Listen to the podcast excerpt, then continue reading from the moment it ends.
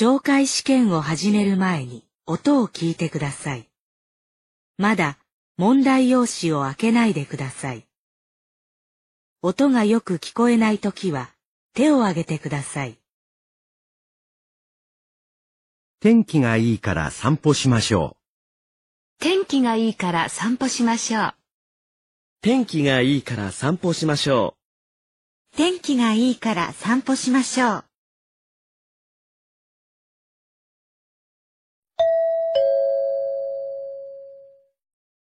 日本語能力試験、懲戒 N1。これから N1 の懲戒試験を始めます。メモを取っても構いません。問題用紙を開けてください。問題用紙のページがないときは手を挙げてください。問題がよく見えないときも手を挙げてください。いつでもいいです。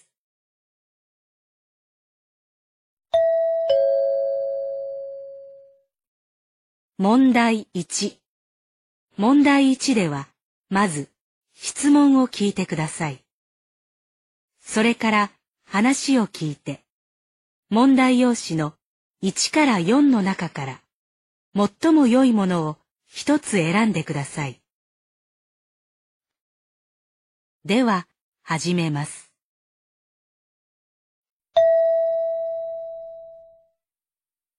1番、男の人が電話で演劇のチケットを予約しました。男の人はチケットをどのように受け取りますか？はい。確かにご予約受けたまわりました。では、チケットのお受け取り方法についてご説明いたします。はい。公演日まで8日以上ある場合はご郵送させていただいておりますが、すでに6日前となっておりますので、当日、劇場にお越しいただいた際に、窓口横に設置されている券売機でお受け取りください。その際、予約番号が必要になります。お客様の予約番号は134ですのでお控えください。あの、当日は混みますよね。前日までに取りに行ってもいいんですか？申し訳ございません。予約されたチケットの発行はその日でないとできないことになっているんです。そうなんですか。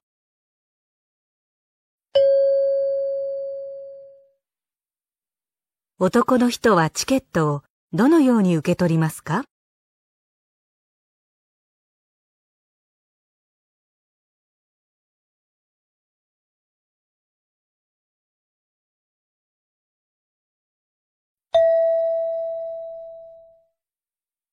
？2番、図書館で女の人と図書館の人が話しています。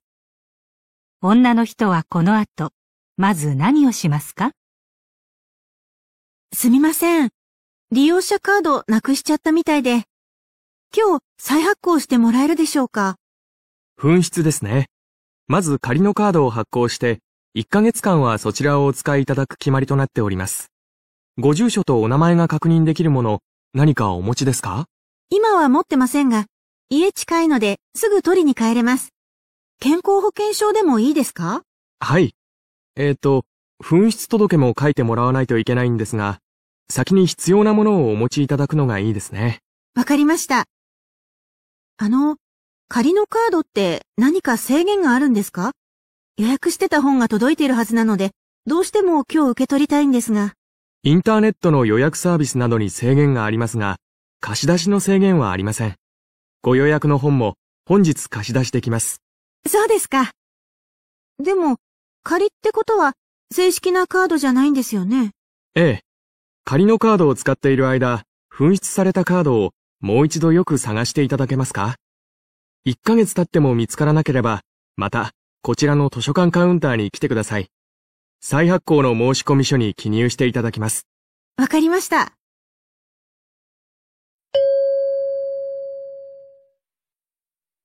女の人はこの後、まず何をしますか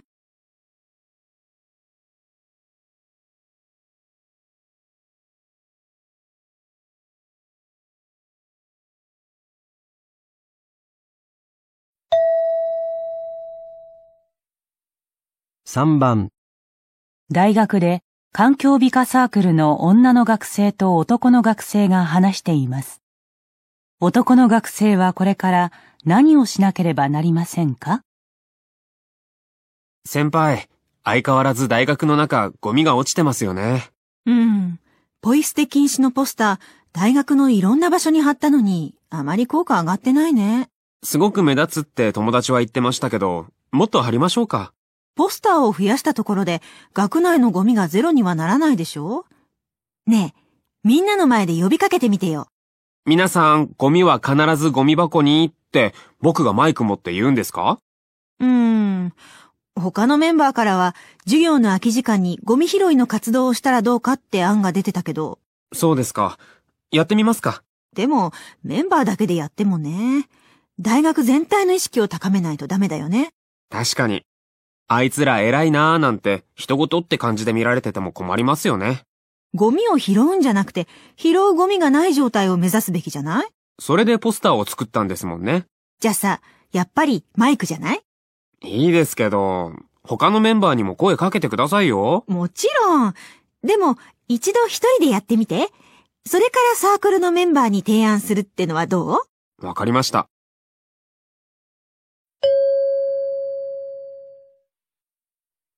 男の学生はこれから何をしなければなりませんか？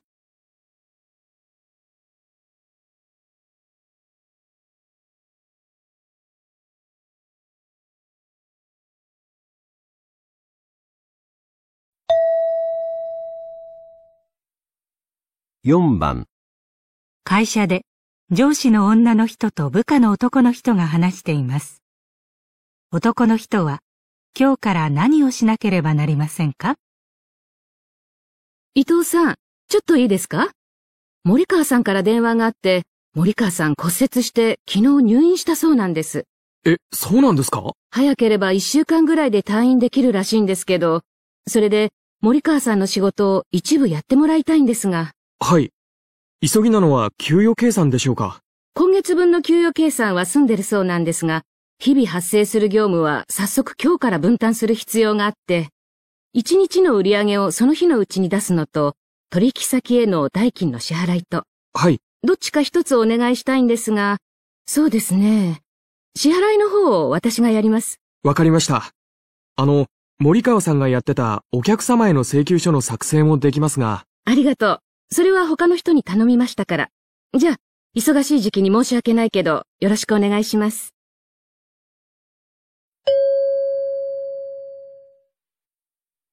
男の人は今日から何をしなければなりませんか？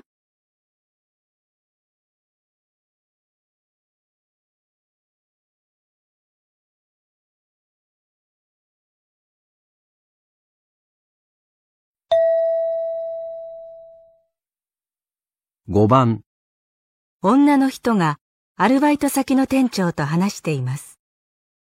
女の人は新しいバイトの人にまず何を教えなければなりませんか？失礼します。店長、お呼びでしょうか？うん。実はちょっとお願いがあってね。来週から新しくバイトの人が来ることになっているんだけど、その人の指導をお願いできないかな。はい、わかりました。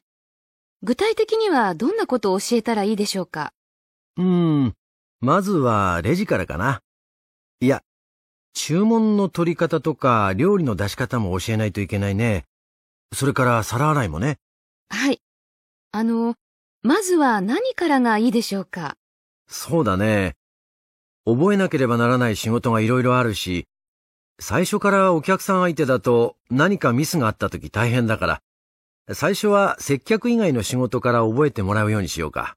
はい。わからないところがあったら、また相談させてください。うん。じゃあよろしくね。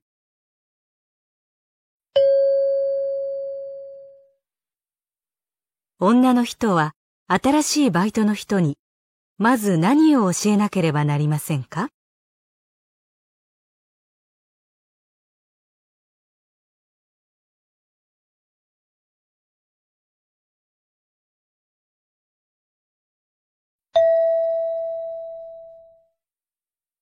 6番、日本語のクラスで先生が話しています。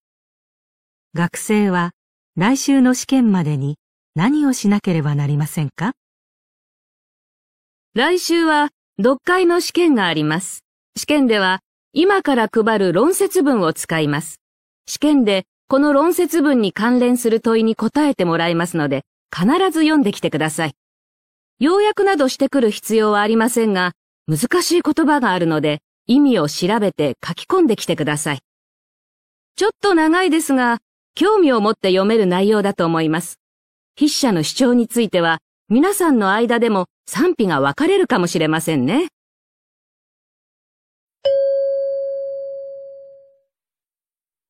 学生は来週の試験までに何をしなければなりませんか？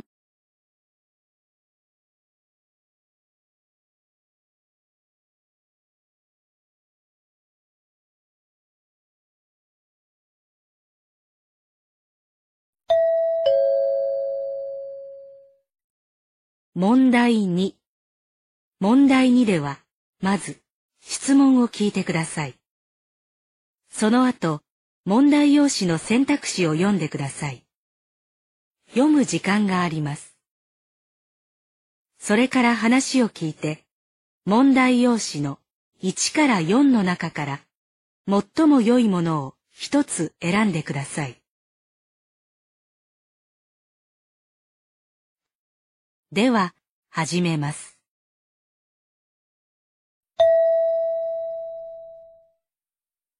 1番、男の人と女の人が話しています。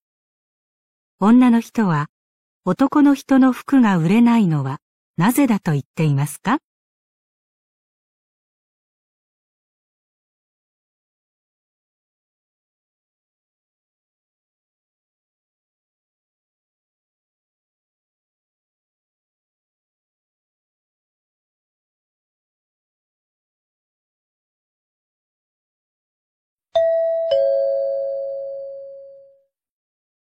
着ていないコートをインターネットで売ろうと思って、フリーマーケットのサイトに出してみたんだけど、売れないんだよ。ええなんでだろうね？そんなに着てないから生地も傷んでないし、そのことは詳しく説明したつもりなんだけど。サイト見てくれる？これなんだけど。お、いろんな角度から撮った写真を載せてるし、説明も丁寧でわかりやすいじゃない。うーん、ただ、そうだね。今、これは買わないかな。これから寒くなる季節だし、ちょうどいいと思うんだけど。そうじゃなくて、こういう厚手で重そうなのを着たいっていう人は少ないんじゃないかな。最近は軽い素材のコートの方が人気あるから。そうか。古いけど、物がいいから売れると思ったんだけどな。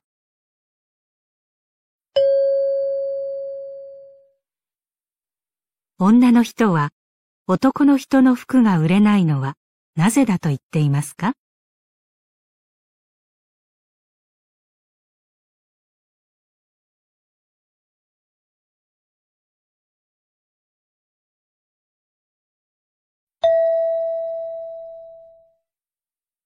？2番、ラジオでアナウンサーと農家の男の人が話しています。男の人は今回の募集でどんな人を採用したいと言っていますか？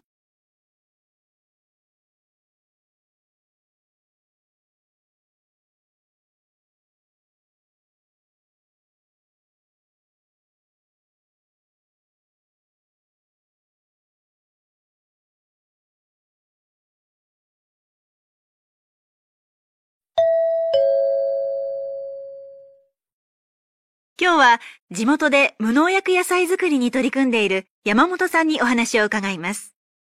山本さんが経営されている農場では今新しいスタッフを募集しているそうですね。ええ。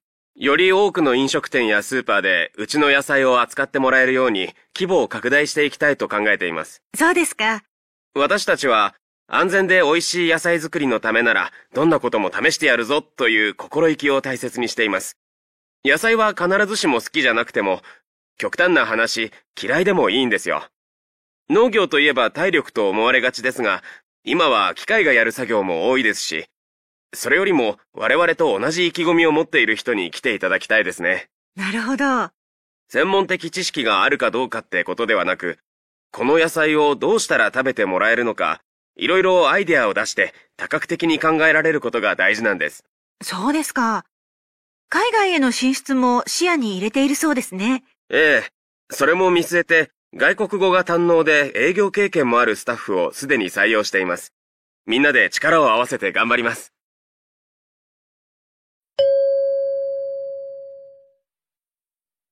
男の人は今回の募集でどんな人を採用したいと言っていますか？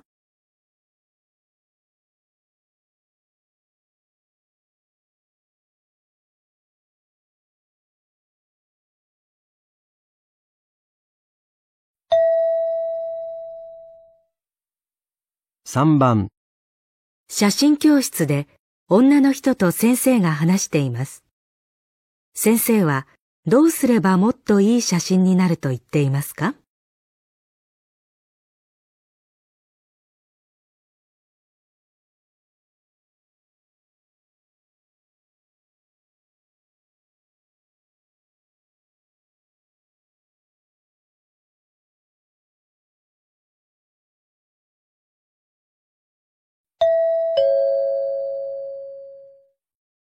先生、課題の動物写真ですが、うちの猫の写真を撮ってみました。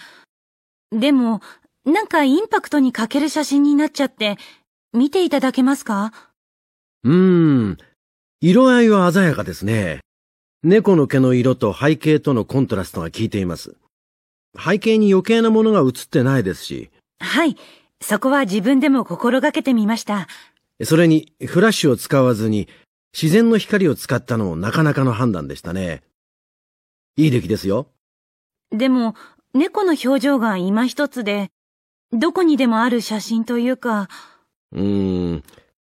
構図を工夫することによっても感じは違ってきますよ。例えば、今カメラは上から全体を見下ろす角度で構えていますよね。これを猫と同じ高さまで下げ、ぐっと顔に近づけるんです。ああ、そうすれば表情が生き生きして見えますね。なるほど。今までは対象全体がフレームに入っている方が躍動感が出ると思ってました。もっといい写真になると思いますよ。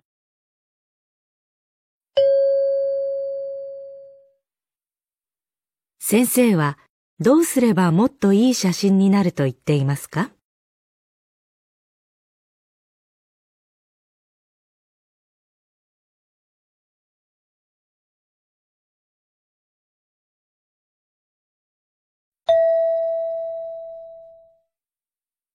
4番、テレビであるお菓子会社の人が話しています。今までの商品が売れなかった一番の理由は何だと言っていますか？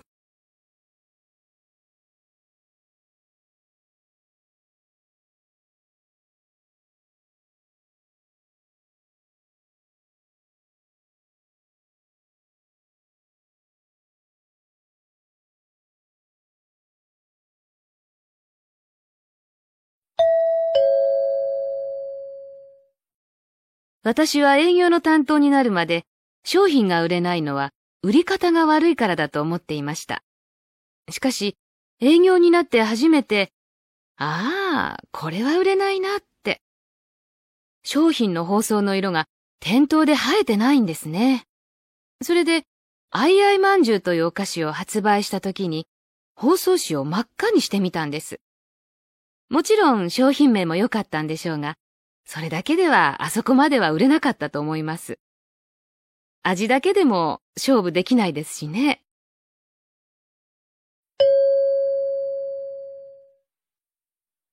今までの商品が売れなかった一番の理由は何だと言っていますか？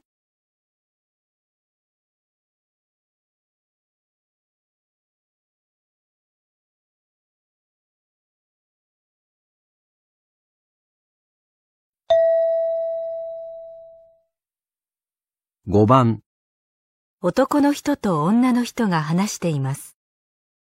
男の人は会社の新しい方針をどう思っていますか？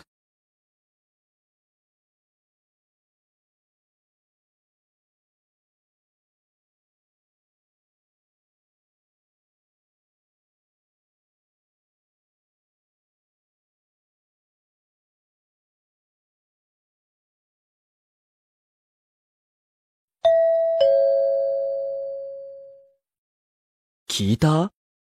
うちの会社も来月から残業をしない、させないっていう方針にするらしいよ。え、本当？念願の定時退社、ようやく実現ってわけね。よかったわね、田中さんも。毎日残業で疲れが取れないって言ってたものね。うーん、まあね。そりゃ、早く帰れるのは嬉しいよ。でも、残業なしってことは、残業手当がなくなるってことでしょ？厳しいな、経済的には。南の島でダイビングっていう夢は、今年は諦めるしかないね。そうなんだ。でも、時代の流れは仕事と生活の調和。よく働き、よく休めよ。うん、そうだけどね。まあ、僕の場合は、よく働きよく遊べ、かな。遊ぶには、まず先立つものが。必要？でも、遊ぶためにも、まず健康、じゃない？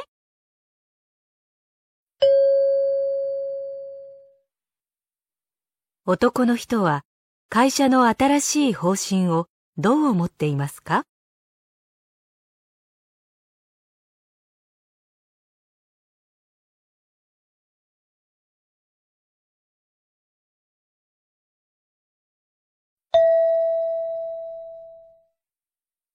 ？6番、テレビで解説者がマラソン大会の結果について話しています。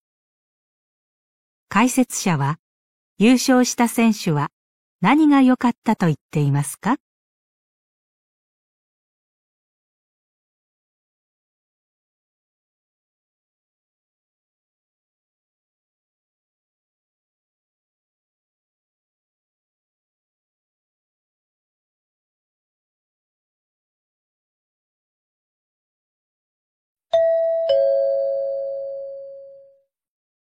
今日の木村選手の優勝は劇的でしたね。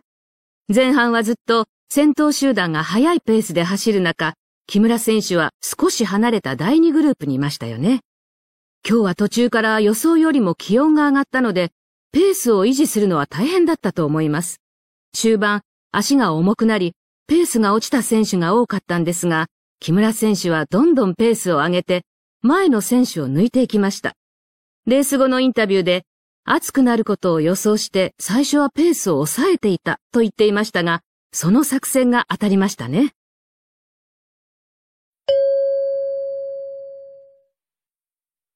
解説者は優勝した選手は何が良かったと言っていますか？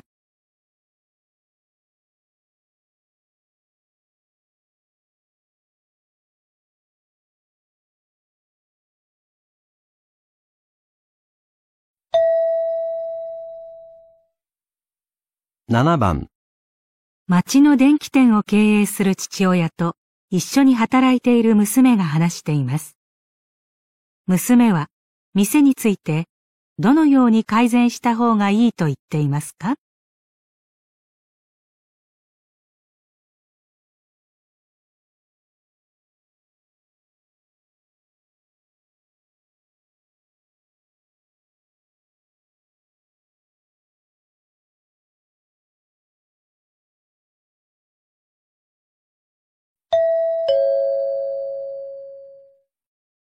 おかえり。商品販売の研修はどうだった？勉強になった。うちの店でできそうなこともあったよ。商品の販売には4つの要素があるんだって。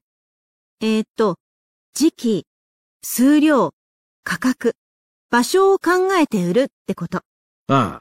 時期っていうのは、扇風機なら夏、暖房器具なら冬っていうようなことだね。うん。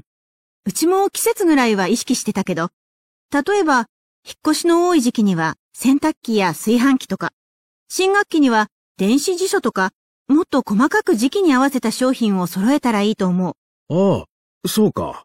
あと、数量っていうのは、売れる見込みとか在庫のスペースを考えて管理できる量の商品を仕入れることだって。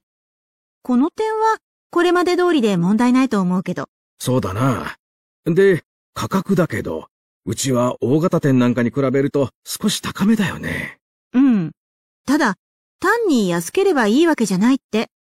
うちは年配のお客さんも多いから、多少高くてもアフターサービスをつけた方が喜ばれるし。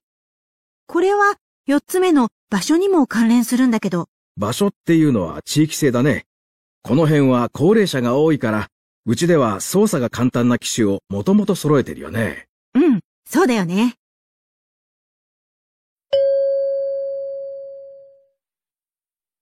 娘は店についてどのように改善した方がいいと言っていますか？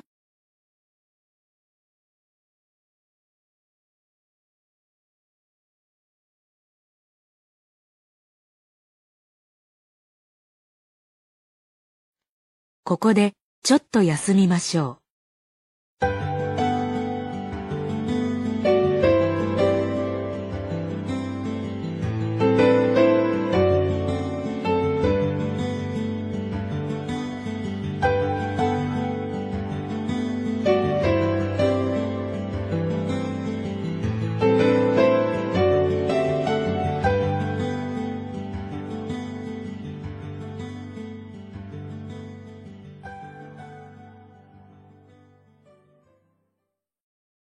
では、また続けます。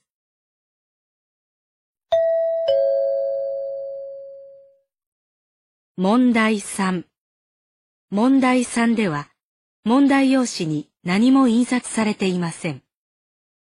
この問題は、全体としてどんな内容かを聞く問題です。話の前に質問はありません。まず話を聞いてください。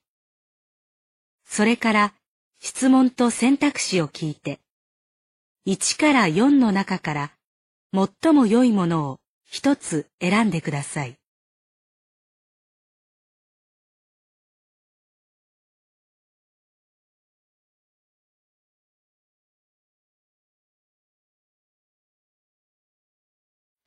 では、始めます。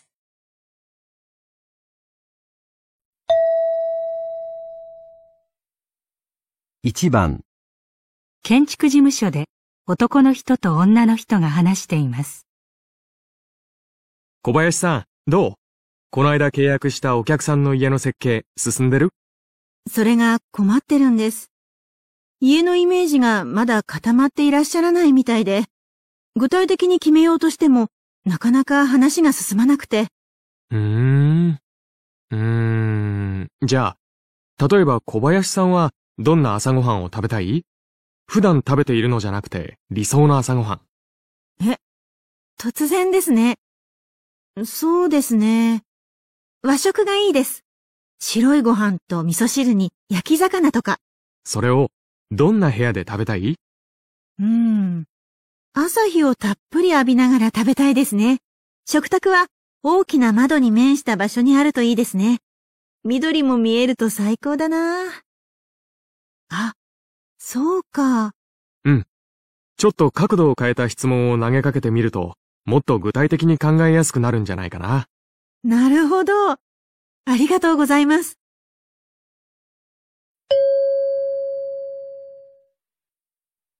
男の人は何について話していますか ?1 客の希望を聞き出す方法2理想の家の条件。3食事をする部屋の設計。4新しい家で食べたい朝ごはん。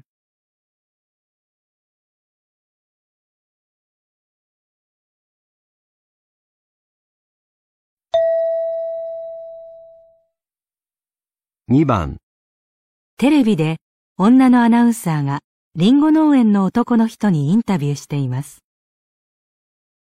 こちらの農園のリンゴは品質の高さに定評があり、生産量も安定していると伺いましたが、何か特別なことがあるんですか？やっぱり一番は天候でしょうね。一年の平均気温が10度前後、年間降水量が少ないといったリンゴ栽培に適した条件を満たしてるんですよ。なるほど。でも、そういった天候の場所は他にもあると思うんですが。あとは、ここの土地ですね。砂利や砂の混じった土壌なので、リンゴ栽培に向いてるんです。うちは、そういう条件が整った山の斜面を、広い面積で持ってるっていうのはありますね。なるほど。リンゴは作りすぎると価格が下がるし、量が少ないと需要に応えられない。ビジネスとして考えると、なかなか計画通りにいかないのが難しいところです。うちでは栽培技術の改良にも取り組み、さらに安定した量が出荷できるようになってきました。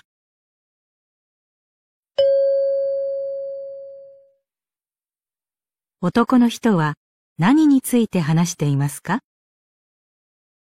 ?1 この農園の歴史2この農園の将来の経営プラン。3リンゴ栽培の新しい技術。4リンゴ栽培がうまくいっている要因。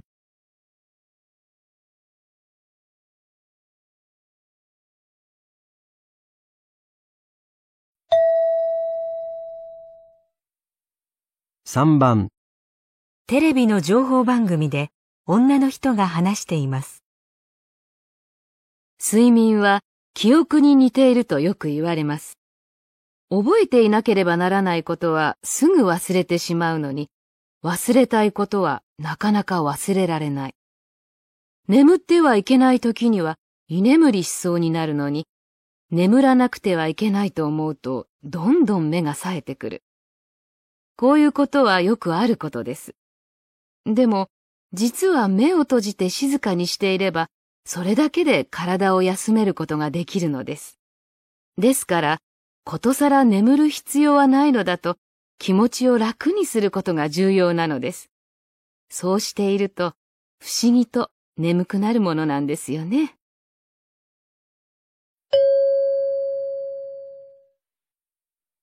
女の人はどんなことについて話していますか？1記憶力を高める方法について。2記憶力と睡眠の違いについて。3睡眠を促す工夫について。4睡眠を妨げる環境について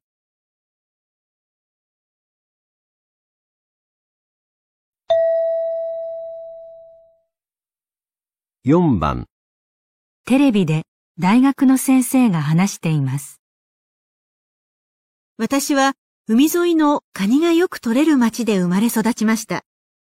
カニの生態にも興味を持ちましたが、港の缶詰工場で大量に廃棄されるカニの殻を見て、有効利用できないかと考えるようになりました。カニの殻の主成分には傷を治したり、皮膚を健康に保ったりする効用があります。ただ、水に溶けにくいことが難点で、薬などへの利用は実現されていませんでした。私は試行錯誤の末、殻を煮て不要な成分を取り除き、細かく粉砕することで加工できるようにしました。現在は企業と協力して、薬や化粧品など様々な製品への利用法を研究しています。今年はカニの収穫量も多いので、研究も進みそうです。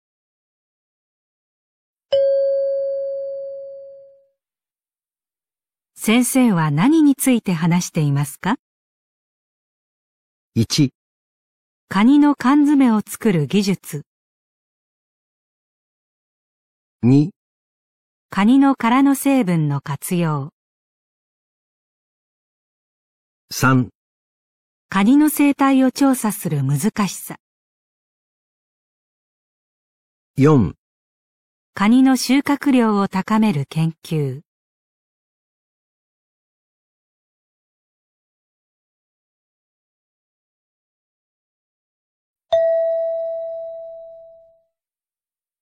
5番テレビでサッカー選手が話しています。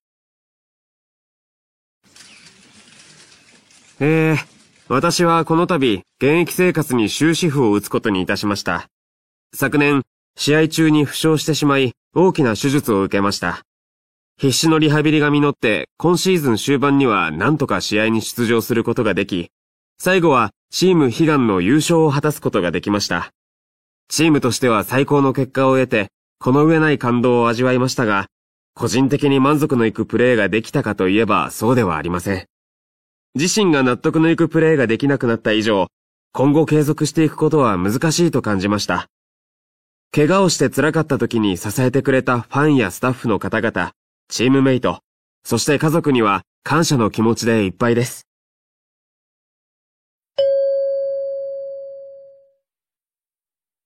サッカー選手は主に何について話していますか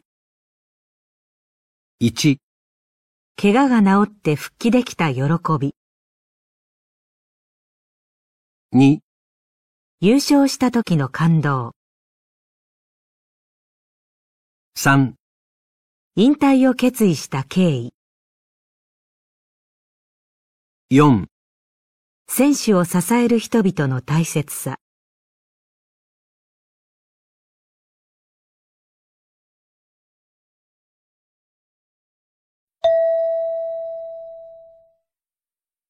6番ホテルの経営会議で女の人が経営の改善について話しています。宿泊客が減少し、業績が落ち込んでいる今、経営の改善が必要です。そこで提案したいのが、ホテル内にある直営レストランの見直しです。このレストランは、朝食時以外はほとんど客の利用がなく、維持費ばかりかかり、経営の負担になっております。レストラン改装などによる客の増加に期待するよりも、飲食専門の会社と提携し、経費を抑える方が得策だと考えます。例えば、1階のレストランをファミリーレストランに委託し、宿泊客には朝食クーポンを渡してそこを利用してもらうというのはどうでしょうか。これなら、直営レストランがなくともサービスの低下にはなりませんし、委託先にとってもホテルの利用客が確実に自分の店の客になるので、双方にメリットがあると言えます。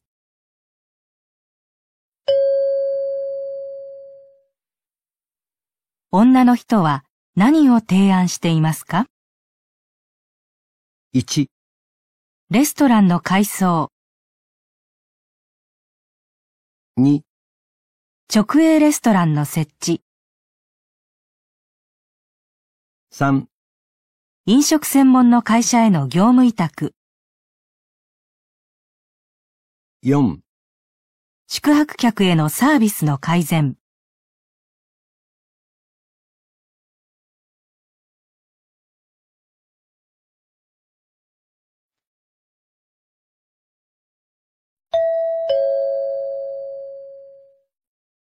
問題4。問題4では、問題用紙に何も印刷されていません。まず、文を聞いてください。それから、それに対する返事を聞いて、1から3の中から、最も良いものを一つ選んでください。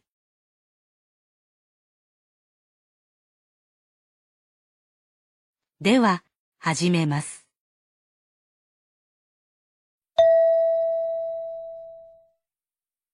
1番。うん、むしゃくしゃする。1。え？それは残念ね。2。うーん、そんなことはないよ。3。何？どうしたの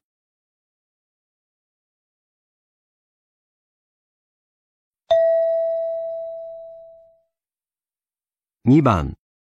恐れ入ります。劇場内でのご飲食はお控えいただけますか ?1、あ、はい、すみません。2、ええ、どうぞ。ご遠慮なく。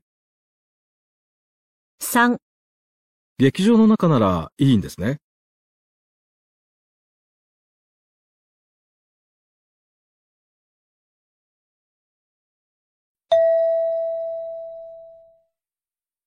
3番。また休日出勤なんて、冗談じゃないよね。1。もう、冗談もほどほどにね。2。本当？休みでよかった。3。ああ、約束キャンセルしなくちゃ。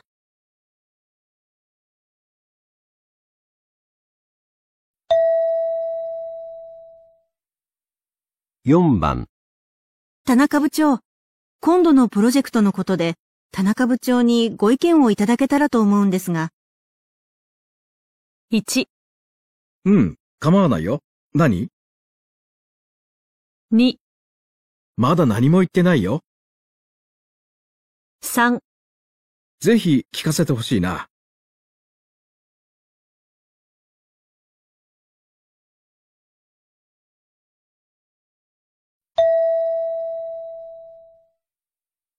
5番、新しく入った加藤さんって、テニス、昔やってただけあるよね。1、期待してたほどじゃないってこと？2、テニス始めたばっかりなんだね。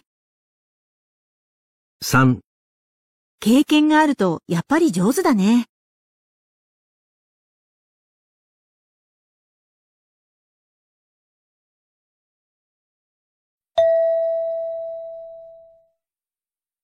6番、どうでしょう、お客様。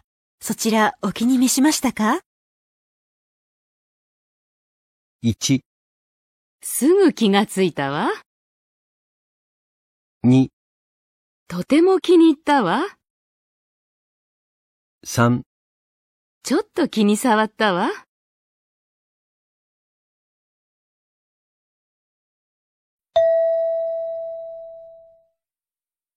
7番、この辺、コンビニの一軒ぐらいあっても良さそうなものなのにね。1、確かにこんなとこお客さんめったに来ないよね。2、人通りも多いのにどうしてないのかな3、一軒だけだからこんなに混んでるんだ。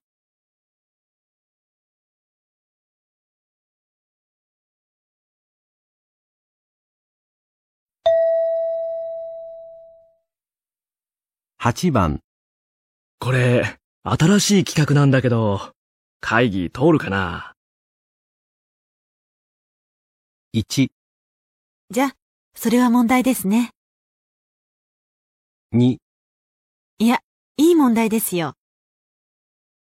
3、うん、問題ないですよ。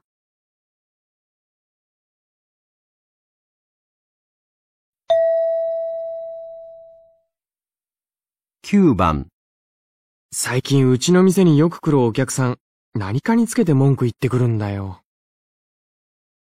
1、その人、同じことを何度も言うんだね。2、例えば、どんなことを言うの？3、ええどんなものをつけてくるの？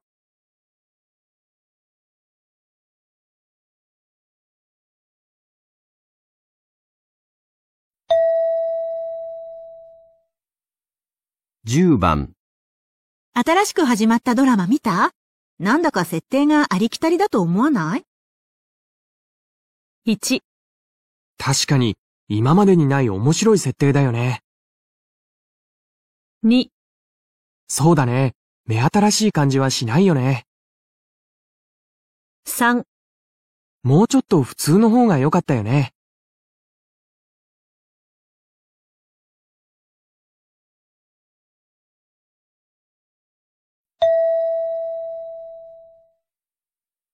11番、こないだ頼まれたマニュアルの翻訳、来週ならできなくもないよ。1、来週は、どうしても無理？2、じゃあ、お願いできる？3、それで最近忙しそうなんだね。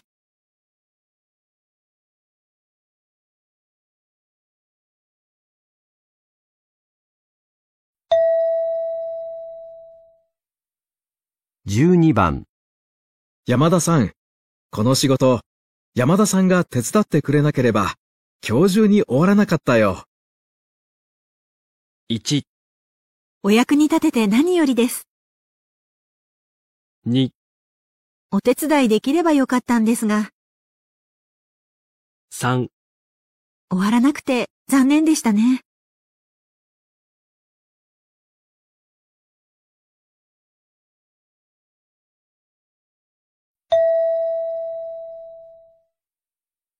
13番。この料理、二人分にしちゃ物足りないよね。1、うん、食べた気がしないね。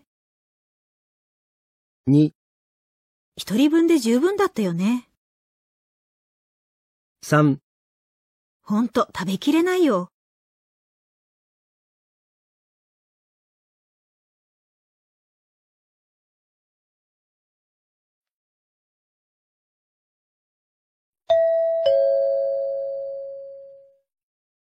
問題5。問題5では長めの話を聞きます。メモを取っても構いません。1番、2番。問題用紙に何も印刷されていません。まず、話を聞いてください。それから、質問と選択肢を聞いて、1から4の中から、最も良いものを一つ選んでください。では、始めます。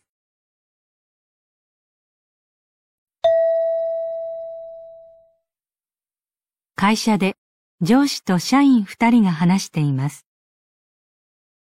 今度開催する異文化理解の研修ですが、参加者間でのディスカッションの時間が多いですよね。本題に入る前に何か活動を入れたいんですが、アイデアはありませんか？ああ、今回は全国の支社から集まってもらうので、初対面の人が多いんですよね。冒頭の自己紹介だけで打ち解けて、自由に意見交換するのは難しそうですね。先日、私が個人的に参加した研修では、最初にその場でできる体操をしました。体を動かすと緊張もほぐれて、その後スムーズに意見交換できました。リラックスできるのはいいですね。今回の研修会場の広さだと動き回ったりはできないでしょうけど。うーん、楽しんでできるものがいいですよね。クイズをいくつかするのはどうでしょうか？参加者をチームに分けて、チーム対抗にすると盛り上がると思います。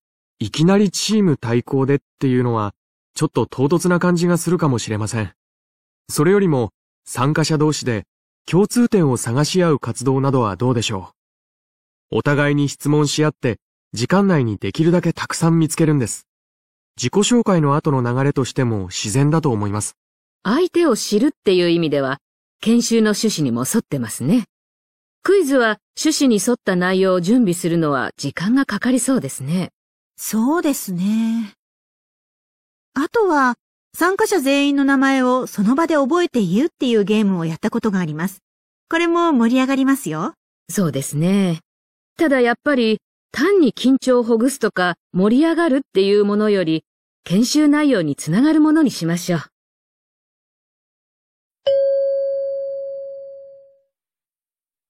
研修会の冒頭でどんな活動をすることにしましたか？1、リラックスできる体操、2、チーム対抗のクイズ、3、参加者同士の共通点を探す活動、4、参加者の名前を覚えるゲーム、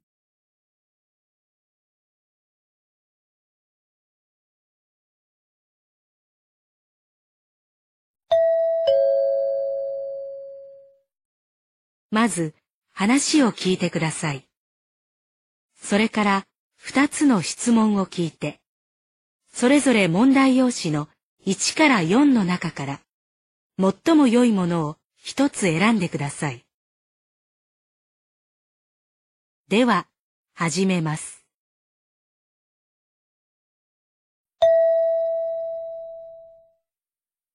テレビのニュースを聞いて、女の人と男の人が話しています。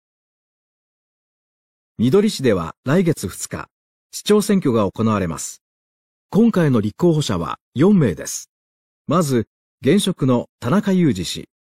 再選された場合は、高齢者の介護事業に引き続き力を注ぎたいとのことです。次に、山田恵里子氏。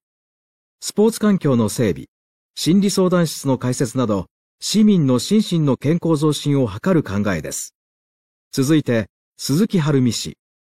保育園の整備、子供の医療費無料化を実現し、少子化対策に取り組むとのことです。最後に、石井和夫氏。郊外の住宅地と市街地を結ぶ公共交通支援事業を実施し、生活しやすい街づくりを進めるとの考えです。市長選、もうすぐだね。私、昨日駅前で候補者の演説を聞いたよ。あの、市民の健康のための事業を進めるっていう人。話が具体的で意義もよく伝わってきたよ。老朽化した運動場の整備とか、カウンセリング窓口の設置とか、へえ。直接聞くとよくわかるってことあるよね。他の候補者の話も聞いてみたいと思ってるんだ。保育園関係の政策が気になってて。そっか。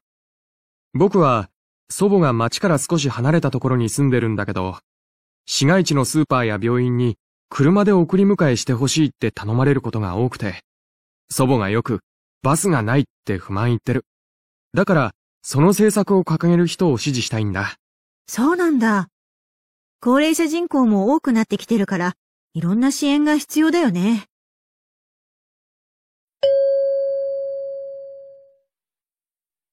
質問1、女の人は昨日、どの候補者の演説を聞いたと言っていますか？